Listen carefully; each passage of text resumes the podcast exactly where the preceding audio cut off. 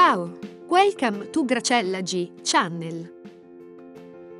รายการหุ้นบูนอายประจำวันพฤหัสที่ 29 กรกฎาคม 2564 สรุปภาพตลาด หุ้นยุโรปโดยรวมยังเป็นเส้นขนาน มีบางจังหวะที่ลงให้จับมาเล่นรอบ ส่วนสหรัฐทำนิวไฮ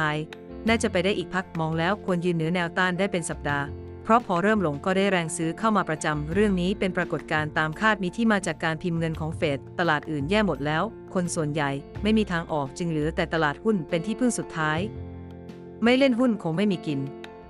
หุ้นไทยยังน่าห่วงดูแล้วยังลงได้อีก และควรลงให้สุดเพราะอาจเกิดอาการเดิม ลงไม่สุดแล้วดันกลับก่อนจะถูกกดลง รอบนี้ก็เป็นผลจากการล็อกดาวน์ดูแล้วดัชนีเซ็ต50ยังมีการเก็บของอยู่เดียวพอจบรอบหุ้นเล็กก็คงได้เห็นการดันราคาหุ้นใหญ่ขึ้นอีกที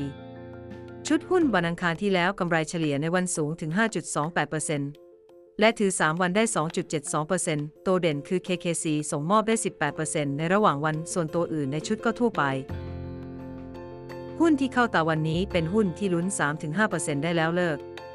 ได้แก่ หุ้น BCPG ราคาปิดก่อนหน้า 14.9 ตัดขาดทุนที่